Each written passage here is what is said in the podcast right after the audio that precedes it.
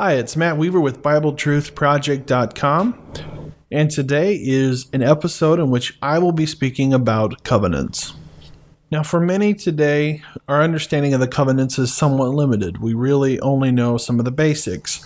We do know maybe the difference between Old Testament and New Testament, but what really were the covenants all about, and how does that relate to us today as believers? So I'm going to dig into this a little bit, and I do apologize. There's a lot of scripture reading going to be done today, but I have to do that to give you the content necessary for you to understand God and His covenants. Before I get into all of the little definitions, uh, I'm going to speak a little bit about something that's very popular be- because simply the argument has come up, you know, with the issue of the old and the new. So the New Testament has replaced the old. The Old Testament is now outdated, and it is now antiquated. And the church uh, now has succeeded Israel as being the people of God, and God has done away with them. This def- uh, this is called replacement theology, and, and by definition, it holds that uh, the Christian church has succeeded the Israelites as the definitive people of God, or that the new covenant has replaced or superseded the Mosaic covenant. Now, this is true to an extent, but we're going to go back and dig into covenants, and we're going to better understand the whole picture so we can make a better Uh, claim and process to, to our understanding. So we're going to begin in Jeremiah uh, chapter thirty-one, verse thirty-one. I'm going to read a couple verses, and then we're going to continue our discussion. Behold, the days come, saith the Lord, that I will make a new covenant with the house of Israel and with the house of Judah. Now notice, this is a new covenant with house of Israel, house of Judah.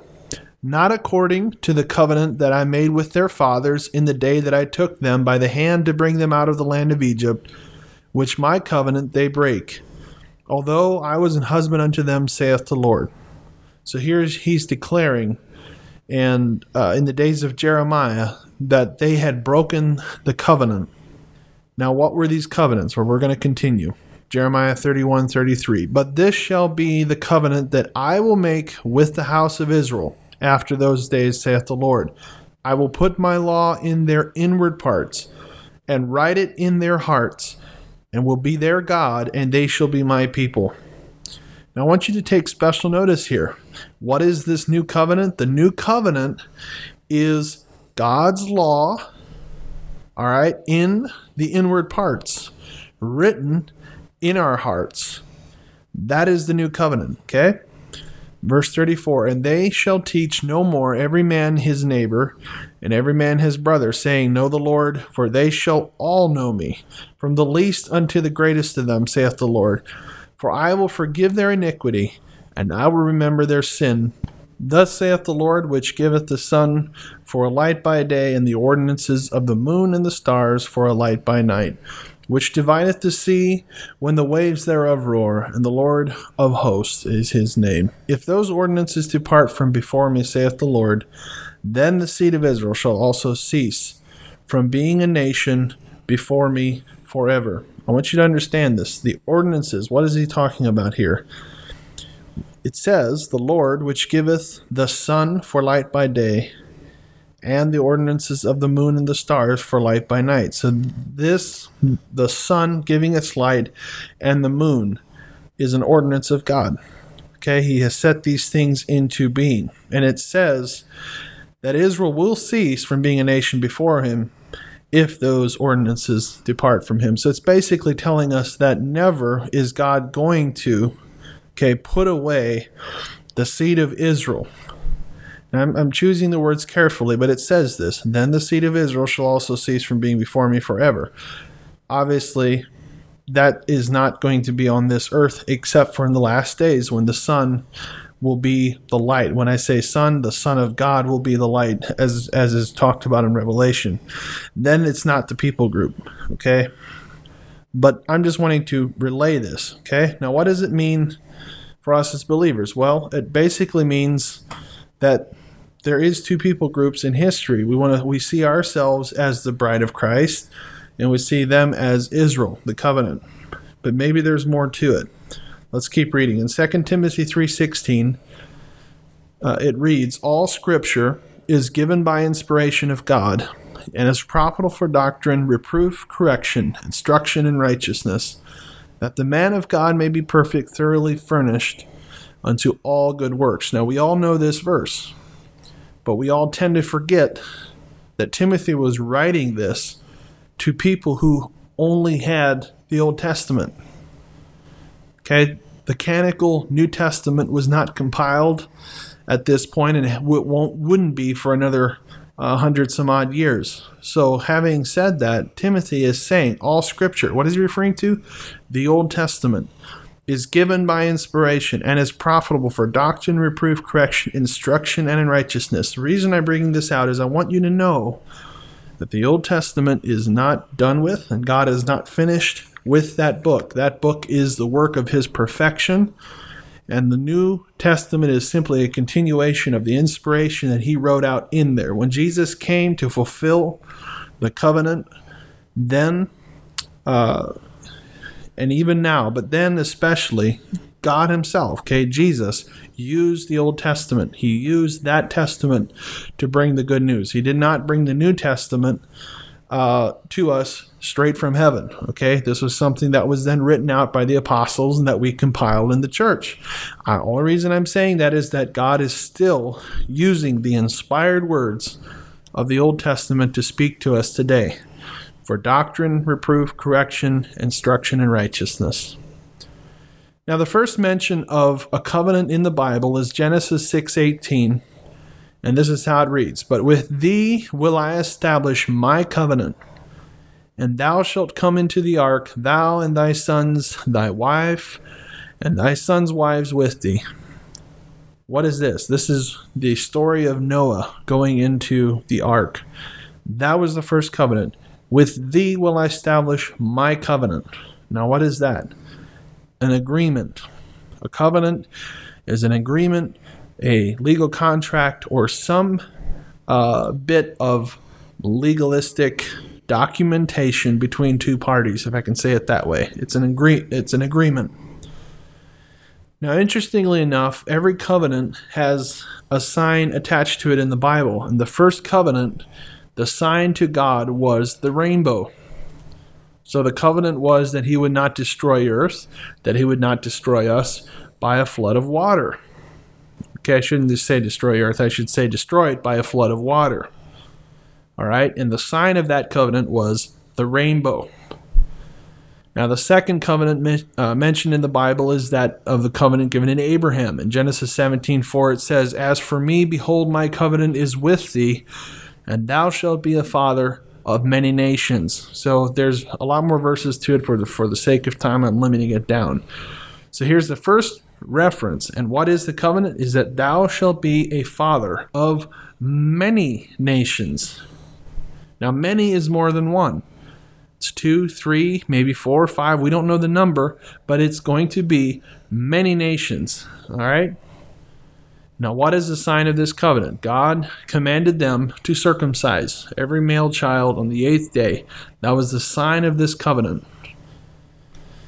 The third covenant that we read about in the Bible, Exodus nineteen five. "Now, therefore, if you will obey my voice indeed and keep my covenant, then ye shall be a peculiar treasure unto me above all people, for all the earth is mine. And Moses took the blood and sprinkled it on the people," this is Exodus twenty-four eight, "and said, Behold the blood of the covenant, which the Lord hath made with you concerning all these words." So this is after he read the, the law to them. Now, I want you to see this. This is what we would call the law of Moses, or the Mosaic covenant. This is covenant number three. God made another legal agreement with the people uh, and the children of, of Abraham. All right, this was the law. This was something that was considered holy. And notice blood. The first time that blood in this context is put in as a sign of a covenant. All right, now covenant number four is the Davidic covenant. What does this mean? In Second uh, Chronicles twenty-one seven, "Howbeit the Lord would not destroy the house of David because of the covenant that he had made with David. as he promised to give a light to him and his, to his sons forever. So what is this of the Davidic covenant? This is a covenant that God made to David that his son, or one of his sons, would always be on the throne uh, of his people. And we could say this by saying uh, God has a firstborn uh, that in Israel, and that is Ephraim. But Judah is his scepter. Can we say it that way? Judah is his scepter. And so Judah, later in the Bible, we will see that David's children or sons were on the throne of Judah. All right? There was a division after Solomon. So for the sake of David's servants, Judah became the scepter.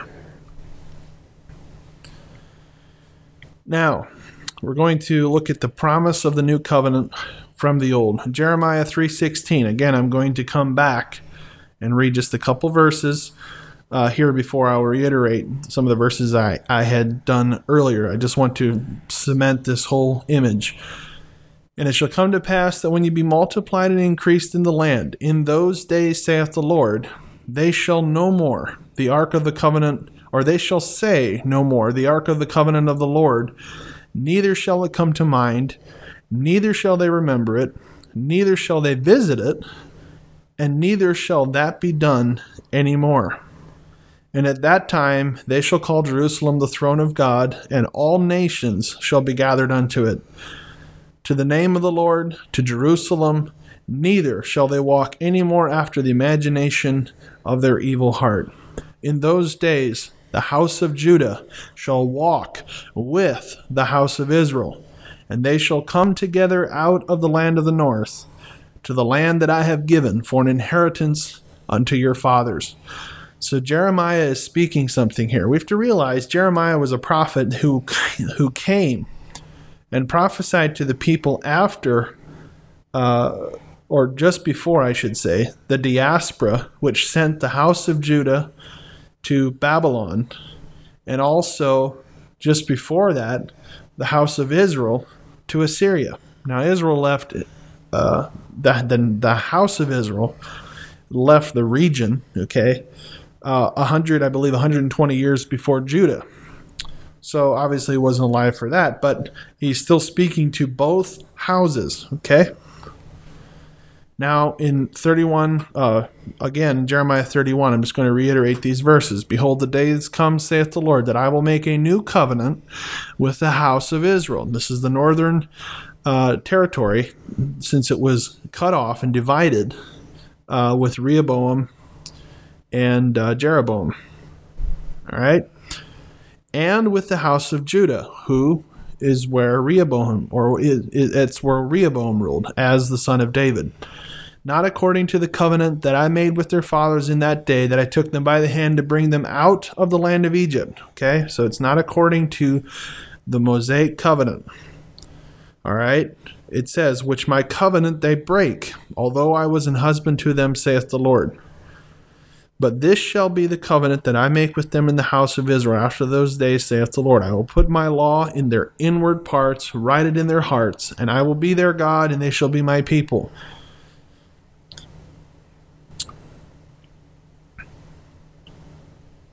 So next we're going to go to Malachi three.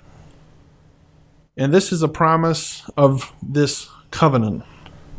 Now, interestingly enough, in the Talmud, and I have to look up the source, but I, list, I was listening to an audiobook that was that had uh, excerpts of the Talmud in uh, English, and it made mention that the Talmud references that when the Messiah comes, that he, the tradition is that he will have a new oral tradition. Now, some of you may not know what the Talmud is. It's simply uh, an oral tradition that was used by Pharisaic Jews.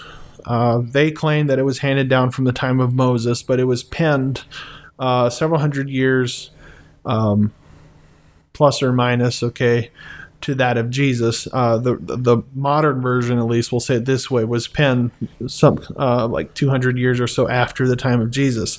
But this is something that was used in Pharisaic circles, and Jesus actually grew up in those circles, and he knew the Talmud. It's obvious, because if you study Talmud and if you study the questions that the Pharisees asked them and how Jesus responded, he was speaking to them without question in that context.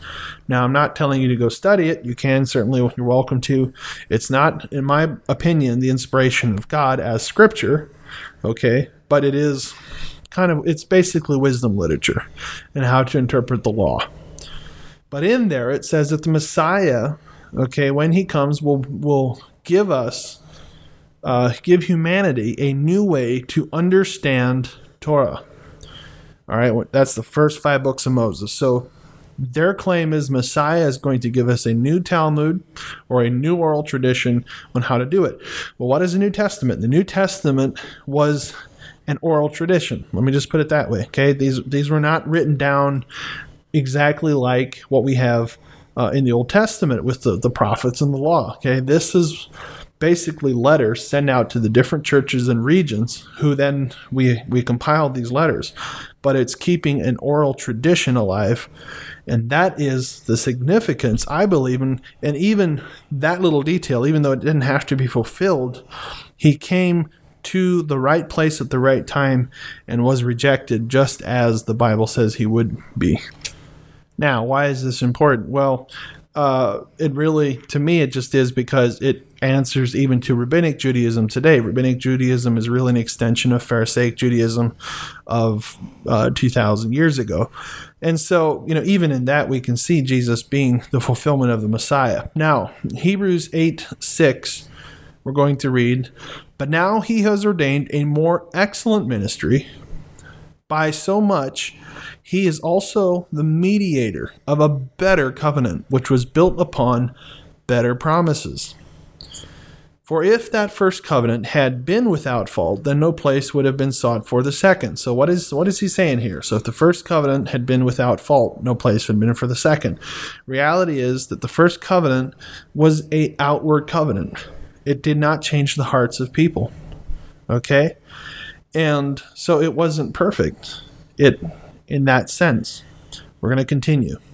"For finding fault with them, he said to them, 'Behold, the days are coming, says the Lord, that I will make an end of the house of Israel and on the house in Judah. And a new covenant shall be, not according to the covenant that I made with their fathers in the day that I took their hand of, or took hold of their hand, to lead them out of the land of Egypt, because they did not continue in my covenant, and I did not regard them, says the Lord. For this is the covenant that I will make with the house of Israel after those days, says the Lord. I will put my laws into their mind, write them in their hearts, and I will be their God, and they shall be my people.'" We read the reference for that in Jeremiah. "And they shall teach, or they shall not teach men, and they shall not each man teach his neighbor, and each man his brother, saying, Know the Lord, for all shall know me, from the least to the greatest. For I will be merciful unto their righteousness, to their unrighteousness, and their sins and their iniquities I will remember no more." And in that, he says, a new covenant.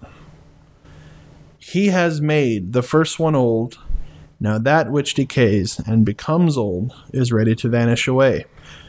Now, why do I say this? Because I believe that we have got New Testament and Old Testament labeled wrong. Okay?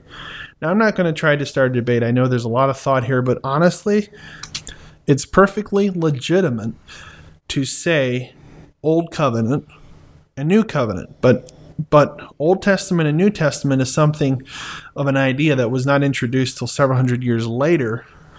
Uh, actually, I believe it was like one hundred fifty to two hundred years later that this idea of old and new even came up.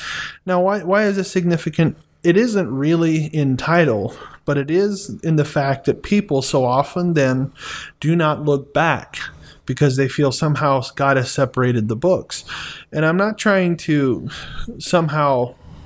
okay, make you think that, you know, you're, you've been brainwashed, but I want you to just re- understand the old book is just as good as the new. It's a continuation. It all reveals what God is wanting to do, okay? Can I say it that way? Is that, hopefully that makes sense to you. Now in Hebrews twelve twenty-four, it says, "And to Jesus, the mediator of the new covenant, and to the blood of sprinkling that speaketh better things than that of Abel. And in thirteen twenty, now the God of peace that brought again from the dead our Lord Jesus, that great shepherd of the sheep, through the blood of the everlasting covenant. All right, so we have the sprinkling of bulls and goats, which is part of the Mosaic law, Mosaic covenant, if I can say it that way.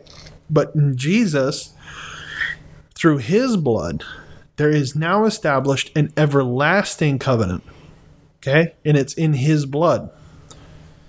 Now in Matthew five seventeen, it says, and, th- and this is important, I believe, because the Pharisees are just asking the question to Jesus, so have you come to destroy the law and the prophets? This is his response. Do not think that I have come to destroy the law or the prophets. Now, what does this mean? Law, in today's world, they would say, is the Torah, okay? And the prophets is uh, the other part of the Bible, law, prophets, okay? Even back then, there's that separation. So he says, I'm not here to destroy the law and the prophets. Well, what does that equal?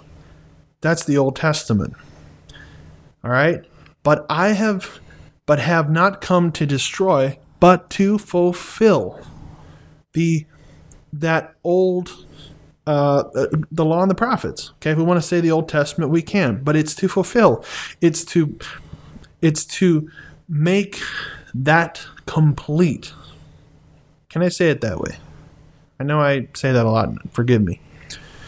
Now the next verse, for truly I say to you, till heaven and earth pass away, not one jot or one tittle shall pass, or shall in any way pass from the law until all is fulfilled. So here he's laying the precedent that this law must be fulfilled. Okay? Therefore, whoever shall relax one of these commandments, the least, and shall teach men so, he shall be called the least in the kingdom of heaven. But whoever shall do and teach them, the same shall be called great in the kingdom of heaven. For I say to you that unless your righteousness shall exceed that of the scribes and Pharisees, ye shall in no case enter into the kingdom of heaven. Now, what is he saying here? Because this would, if you really look at it, could almost seem to contradict maybe later what Paul writes in Romans or some of the other books. But it's not. What, what he is saying here is that if we claim this new covenant, all right, our righteousness has to exceed the righteousness of the scribes and Pharisees. And this law that's written in our heart by nature will fulfill all the law and the prophets. It will by nature. Okay? It's a different law. It's a better covenant. Okay? Built on better promises. All right? So it's different. It's better. Is that all there is to say about it? Well, let's continue. So what is the law and the prophets? Now in Matthew seven, so this is two chapters later, Jesus then goes on to say, therefore, and I, I should mention this, Derek Prince, and I know I did another episode, Derek Prince always said, when the word says therefore, then you need to see why it's therefore. Therefore, all things, whatever you desire that men should do to you, do even so to them. For this is the law and the prophets. So what is this saying? You could say it's the golden rule, okay? But it's not. It's slightly different. But whatever you do want that someone else Uh, should do to you, okay, whatever you want, however you want people to deal with you, and if you do that to them, that's all the law and the prophets is trying to teach you. Don't take advantage of them, okay? Don't steal from them. Don't hurt them. Don't violate them. Don't bear false witness against them. This is all the law and the prophets, but he even goes on and says more. Now we're going to go to Romans three nineteen first, and then we're going to jump back to a couple things that I want to uh, say that I think is just dynamite. In Romans three nineteen, it says, but we know that whatever things the law says, it says to those who are under the law, so that every mouth may be stopped, and all the world may be under the judgment, under judgment before God. Now what does this mean? Well, before the law, we had no expectation what God wanted out of us as men. And the law showed us for the first time the demands that God places on his people. And what happens? Every mouth is stopped. And we're all under judgment because we're all guilty. Not one of us was able to keep the law uh, from our birth. Okay, so let's continue. Romans three twenty. Because by the works of the law, none of all flesh will be justified in his sight. Okay, no one of all flesh will be justified, because for through the law is the knowledge of sin. So your justification is not going to be of the law. It is through is through blood, but it's different. Uh, the Old Testament was the blood of bulls and goats, but you have to remember, he's speaking uh, in a little bit different context. So Romans three twenty-one, I hope I'm not losing you here. But now a righteousness of God has been revealed apart from law, being witnessed by the law and the prophets. Now, what does this mean? Now, what has been revealed through the Messiah, what Jesus has revealed to us, is a righteousness of God that is apart from the law. Okay? How does this work? It is being witnessed by the law and the prophets. So the law and the prophets speak to this. And what is this? Okay, this is, I could say, is the vehicle, is the righteousness of God. Okay, now what is it? This is the next verse. Even the righteousness of God through the faith of Yeshua the Messiah, or Jesus Christ. That's what it says, but I prefer Yeshua the Messiah. All right, even the righteousness of God through the faith of Jesus Christ toward all and upon all those who believe. The key word there is believe and faith. For there is no difference, for all have sinned and come short of the glory of God. The reality is we have all sinned, we have all come short of the glory of God. And before the law, which tells us where our sin is, we stand guilty. And we need a sacrifice to fulfill this law. Now, the sacrifice is now through faith in Jesus, because he paid that sacrifice. He paid that debt. The debt was for the law. But Jesus even gives us better things, which I think is wonderful. We're going to continue here, and you're going to see this start to build. Now, in Matthew twenty-two thirty-six, the question is this: Master, which is the great commandment in the law? So the question is asked in all the law, in all the commandments. Okay, which is the greatest commandment? What's the greatest mitzvot? If I, be- I believe that's what they would say it. So what is the greatest commandment in the law? Jesus said to him, "You shall love the Lord your God with all your heart, with all your soul, and with all your mind." This is the this is the greatest commandment, Jesus said. This is a commandment. This is the first and great commandment. This is verse thirty-eight, thirty-nine, and the second is like it. You shall love your neighbor as yourself. And then he makes this comment: on these two commandments hang all the law and the prophets. So what you're seeing here is Jesus telling you what fulfills the law and the prophets. And what is it? It is that you will love the Lord your God with all your heart, soul, and mind, and that you will love your neighbor as yourself. And we go back to that statement that Jesus said, that if you, if you will do to another man that which you want him to do to you, then you fulfill the law. It's so simple, isn't it? It's so simple. Yet, in our own old flesh, we cannot. We are constantly guilty because we are selfish beings who want greater things for ourselves than what we would do for other people.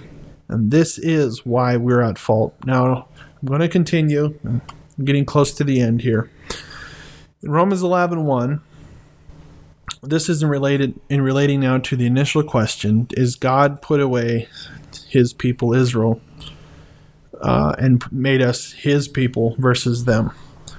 I say then, did God not put away his people? Let it not be said. All right? This question, let me just rephrase it. Remember the question, is God done with Israel? Is God done with those people, the Jewish people?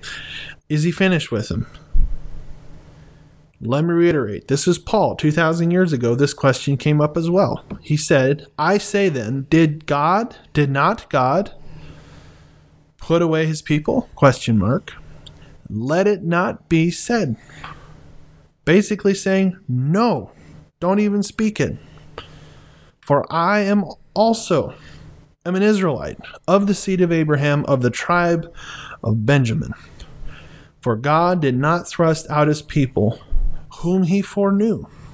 So he did not get rid of them. Or do you not know what the scripture said in Elijah? How he pleaded with God against Israel, saying, Lord, they killed your prophets and dug down your altars, and I am left alone, and they seek my life. But what does the divine answer say to him? I have reserved to myself seven thousand men who have not bowed the knee to Baal. Even so then, also in this present time, a remnant according to the election of grace has come into being. Now, what does this mean? According to the election of grace. So we're getting into things that could be theological. I just think to look at things fairly simply and straightforward. An election is obviously something, uh, a people that are elected or raised up or chosen. And grace is either one of two things, depending which side of the camp you are. And it's either unmerited favor or it is uh, divine enablement. And I personally believe it's a mixture of the two. I believe it's unmerited divine enablement. That's my opinion. So, what is this? Again, if we if we just read this, there is a remnant according to the election of those who not by merit have been divinely enabled and have come into being. So what is he saying here? Well, because there was, you have to remember, the early church was all Jewish people. All right? They were all Jewish people and Israelites. There were some Ephraimites. When Jesus went to Samaria and it said many believed, those are Ephraimites. So the house of Israel and the house of Judah, they were the first fruits, I believe. And they believed. Okay? So it wasn't a Gentile religion at this point. This was to those people. And election did accept it. All right, so we're going to continue. Even so then, also in this present time, a remnant according to election of grace has come into being. But if by grace, then it is no more of works. Otherwise, grace is no more grace. But if it is of works, then it is no more grace. Otherwise, work is no more work. So it's a little bit of confusing verse here, but basically what it's saying, okay, grace is that God has given this uh, gift of his own fruition. Okay, if we read in the in the prophets, it says that he will re- redeem us, not because we merit it, but because he wants to do it for his own glory. This is basically what it's saying. I know it might differ from what some people believe, but this is the way I understand it and uh, the way I see it. Now, verse seven. What then? Israel has not obtained that which it seeks, but the election obtained it, and the rest were hardened. So what is this? What then? Israel has not obtained that which it seeks. What it's what is it saying? Well, even to this day, the Jewish people seek the Messiah. They want to know this truth. They are waiting for the days of the Messiah to come. All right? Now it says the election obtained it. There were some that obtained it, but the rest were hardened. Even as it is written, God gave them to them a spirit of slumber, eyes not seeing, ears not hearing until this day. So there are some people who, no matter how hard you will try, will not see the reality of the Messiah. All right, and we know the destruction of Jerusalem that happened and all that, right? But there was an election. There was a group who were believers in the Messiah. And David said, let their table become for a snare and a trap and a stumbling block and a recompense to them. Let their eyes be darkened so that they may not see, and their back always bowing. Then I say then, did they not stumble that they fall? Let it not be, but by their slipping away came salvation to the nations, to provoke them to jealousy. Now, what does this mean? So God darkened their eyes, all right, and and hid the truth from them. Why? Because that is how salvation came to the nations. And the nations, it opens up. Why? To provoke them to jealousy. Who? The Jewish people, or Israel, or Ephraim, okay? The whole house of Israel. It's to provoke them to jealousy. Verse twelve, but if their slipping away is the riches of the world, and their default is the riches of the nations, how much more their fullness? For I speak to you, the nations, since I am the apostle of the nations, I glorify my ministry. If by any means I may provoke those who are my flesh to jealousy, and might save some of them. All right, so he's speaking this because he wants to provoke some of those who are his flesh to jealousy so that he can save them. For if their casting away is the reconciling of the world, what is the reception except life from the dead? For if the first fruit, here's that word, first fruit is holy, the lump's holy. Okay? So if the first fruit's holy, the lump is. And the root is holy, then all, all the branches are holy. Now, it says, and if some of the branches were broken off, and you, being a wild olive tree, were grafted in among them, and became a sharer of the root and the fatness of the olive tree with them, do not boast against the branches. Now, what does this mean? So here he's saying that, look, okay, I'm an Israelite. I'm in the middle of this. And I want to provoke my fellow Israelites to believe. Now, the reality is he would have been a Jew, so of Judah. But I'll just use the term Israelite. So he wants to do that. Now, he says, okay, look, some of them did believe. So it's not that they're all gone. And it says here that the first fruit is holy. And if the first fruit is, uh, or as he goes on to say, the lump. So if the lump is, uh, well, then the root is. And if the root is, then the branches are. So in reality, the root of this whole thing, if we can say this, the root of faith, the root that God has used from the time of Abraham through now. Okay, this root of faith, of the, the life of faith, they were branches.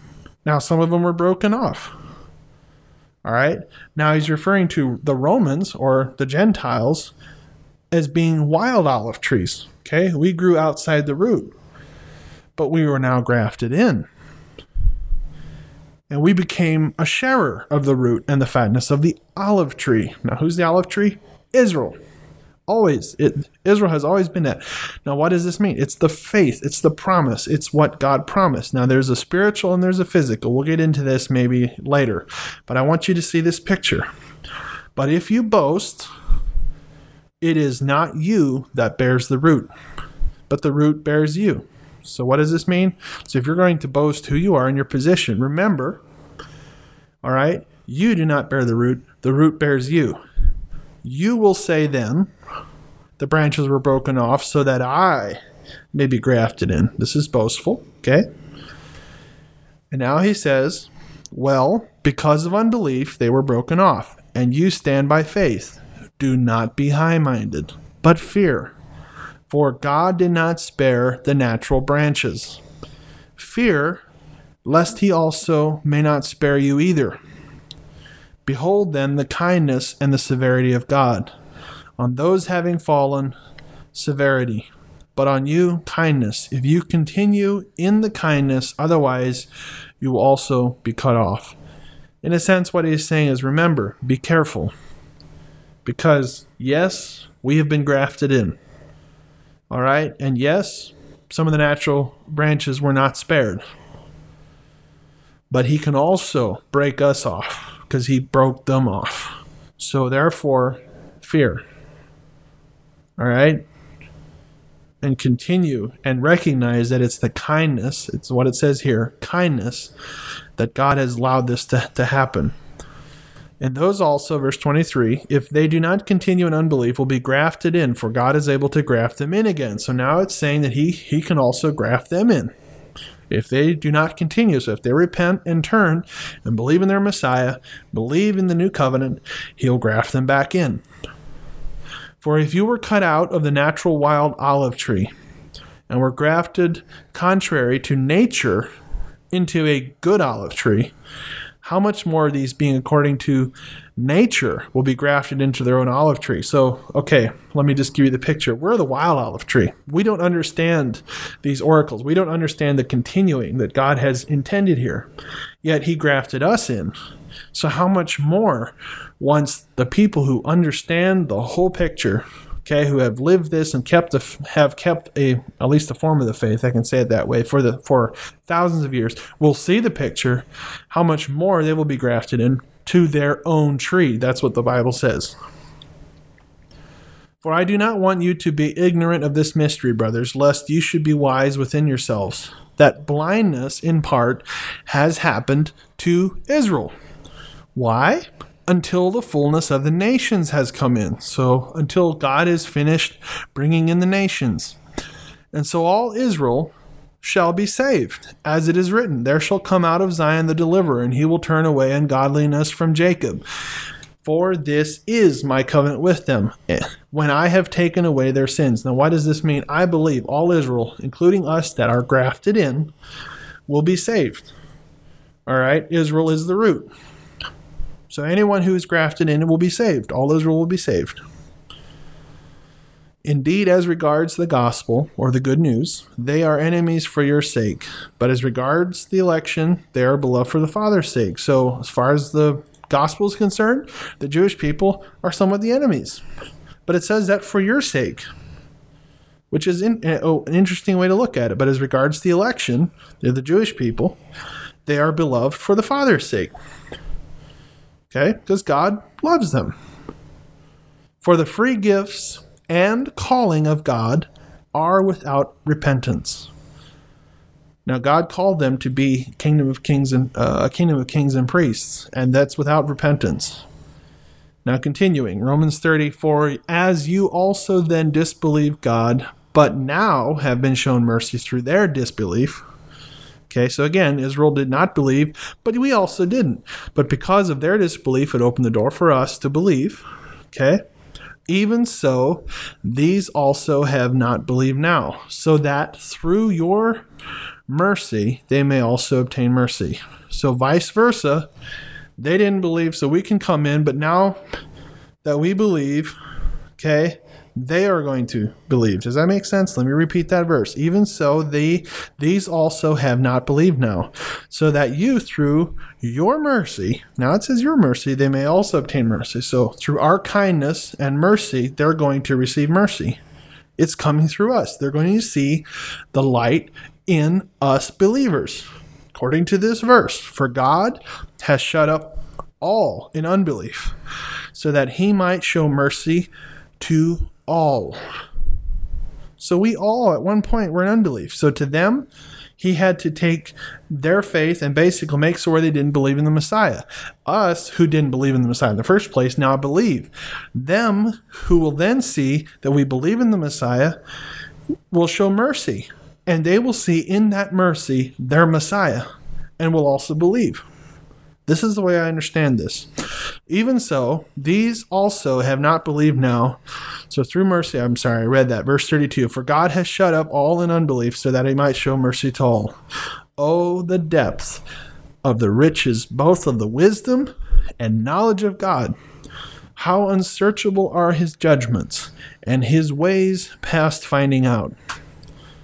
And that is all the verses I have read. And I just want to reiterate this. So I want you to see this picture. Is God finished with Israel? Does it look like it?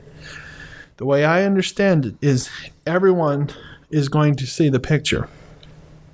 And I have noticed a softening in the hearts of Jewish people in Israel to, in regards to us uh, as we go over, because they see for the first time something recognizable. And when they see the mercy that we have, the kindness we show them. if we're harsh and brash, that they don't reckon, they they will not receive the message. Look what the Crusaders and all that, they were some horrible things done to the Jewish people, including the Holocaust. Okay, these were supposedly Christian nations.